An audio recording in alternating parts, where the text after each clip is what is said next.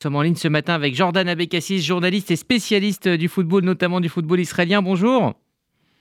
Euh, bonjour Rudy, bonjour à tous. Merci d'être avec nous euh, ce matin. Alors tout d'abord, au niveau du jeu, euh, qu'est-ce qui fait que cette équipe a, réussi à se hisser à ce niveau-là, en demi-finale du mondial des moins de 20 ans, en battant, on l'a rappelé, le grand favori de Brésil? Oui, le grand favori, le, Brésil, le, bah, le talent. Le talent en premier lieu. Une équipe menée de, main de maître, j'ai envie de dire, par Ofir Haïm, qui a repris cette équipe en 2023 et puis des, joueurs fins techniquement symbolisés notamment par le but sublime de, de Dor Tourjoman, le, jeune attaquant du Maccabi Tel Aviv qui a, rendu fou hein, sincèrement la Célessao en, quart de finale. Et puis ce qui a surpris également Rudy, on peut le dire, c'est peut-être la maturité avec laquelle les joueurs ont réussi, même en prolongation, à jamais paniquer, faisant preuve bah, de maîtrise pour, pour aller décrocher ce, billet historique, hein, comme vous l'avez dit dans le sujet précédent, en demi-finale d'une Coupe du Monde U20 donc en Argentine, face à l'Uruguay. Mais ce qui marque les esprits, ouais, c'est plus le, bah, peut-être même le vice dans le, dans le bon sens du terme, qui évidemment euh, est la maturité dans leur football, qui montre que les, les U20 israéliens n'ont peut-être pas terminé totalement encore avec ce, mondial et veulent aller encore plus loin.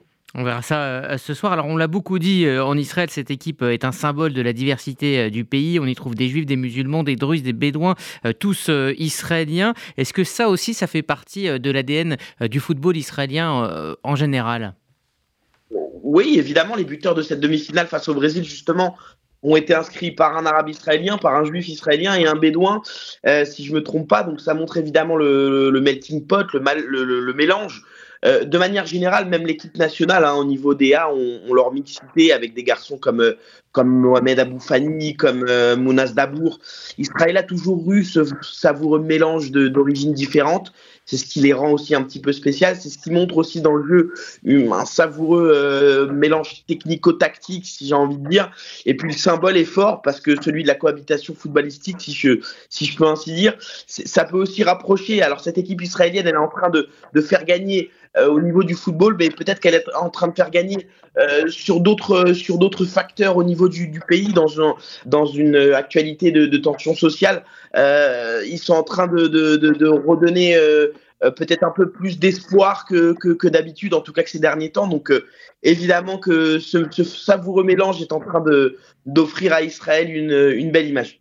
Alors, quel que soit le, résultat de ce soir, on a le sentiment que euh, on voit naître avec cette équipe une, génération dorée à, l'image pour ceux qui, s'intéressent au football, à la génération 87 euh, hein, pour la France, avec euh, notamment Karim Benzema. Est-ce que cette génération peut faire passer un palier au football israélien dans le futur avec en ligne de mire ce rêve de participer à une Coupe du Monde, notamment la prochaine en 2026 bah, c'est ce qui se dit beaucoup, c'est une possibilité. Maintenant, la petite crainte qu'on peut éventuellement avoir, c'est que l'engouement autour de cette formation ne monte trop vite au cerveau, euh, mais seul l'avenir nous dira hein, si la génération de, de, de Tourgeman, de Hanan Khalaili et les autres sera dorée comme celle des Benzema, des Nasri, des Ben Arfa.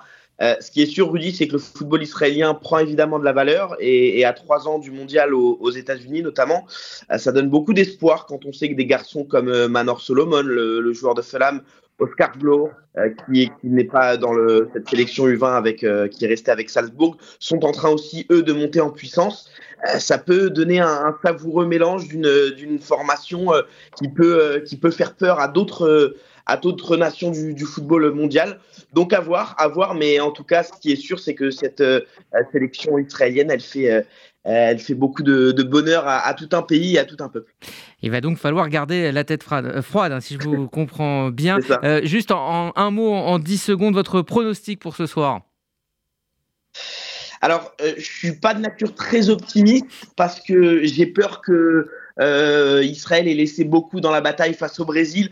Mais allez, on va croire jusqu'au bout au rêve israélien. On va dire une petite victoire 2-1 face à l'Uruguay. Voilà, bah c'est noté. On, verra ça demain. Merci euh, Jordan Abekassi, journaliste euh, sportif, de nous avoir éclairé depuis Israël sur donc cette équipe des moins de 20 ans qui fait rêver tout un pays. Merci à vous et à bientôt.